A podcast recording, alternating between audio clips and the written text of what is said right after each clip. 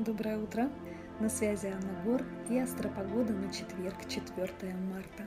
Энергетика дня активная, мощная.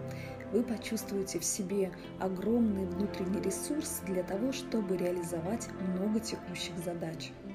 День благоприятен для начала нового проекта, для начала занятий спортом, также благоприятны все ситуации, где необходимо рисковать, получать адреналин, проверять на прочность.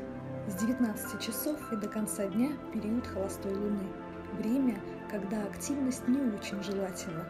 Лучше всего заниматься текущими бытовыми делами, отдыхать, проводить время с любимыми.